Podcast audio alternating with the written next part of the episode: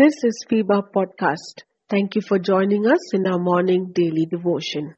Dearly beloved, Matthew 27 12 to 24 gives us a glimpse of who Pilate was.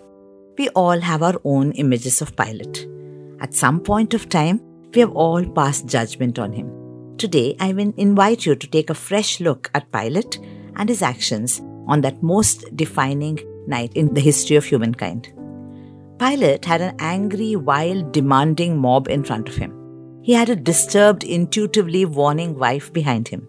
He had a ruthless government which would axe him without second thought if they perceived a law and order situation under his government. Most likely, he did not have the courage of his convictions to take a stand either way. Caught as it were between the devil and the deep sea, Pilate put his hope in what he perceived as the collective wisdom of the crowd.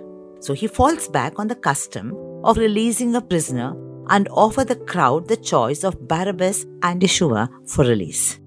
He was perhaps hoping they would choose the meek and gentle Jesus over the blood-stained Barabbas. But the crowd shouted, Barabbas, Barabbas. Pilate was disappointed. His wife's warning, his own instinct that the crowd had an invisible agenda behind the conviction of Jesus disturbed him he continued to follow the indistinct hope in the crowd, somewhere vaguely hoping they would bail him out of his dilemma and save him from taking a stand for the right. Thus followed the dialogue or the argument with the irate and irrational crowd. What do I do with Yeshua? What crime has he committed? Well, Pilate's indistinct hope went nowhere. He had to own responsibility, which he tried not to and so we label him as weak willed. How about ourselves? When caught in catch situations, when we have to choose between two difficult choices, do we harbor indistinct hopes that somehow the situation would disappear or that someone or something would turn up to release us from making difficult decisions or choices? Do we sometimes harbor and nurture indistinct hope? Indistinct hope in the way of the world around us indistinct hope in the traditional or collective wisdom of culture. If we are, then perhaps we shouldn't be surprised when those indistinct hopes melt away and leave us high and dry to face our difficult choices. There is a way that seems right to man, but in the end it leads to death and destruction. Not a very wise place indistinct hope is, isn't it?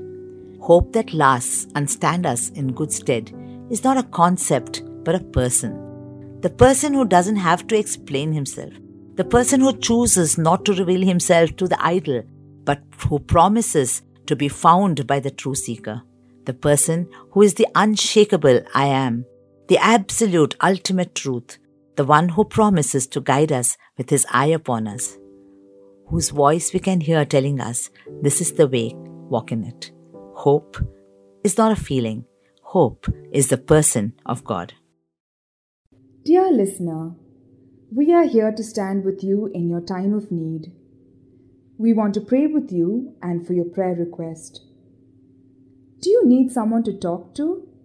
We are here for you.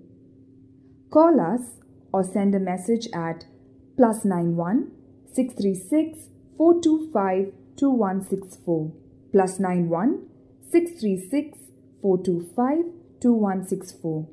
God bless you.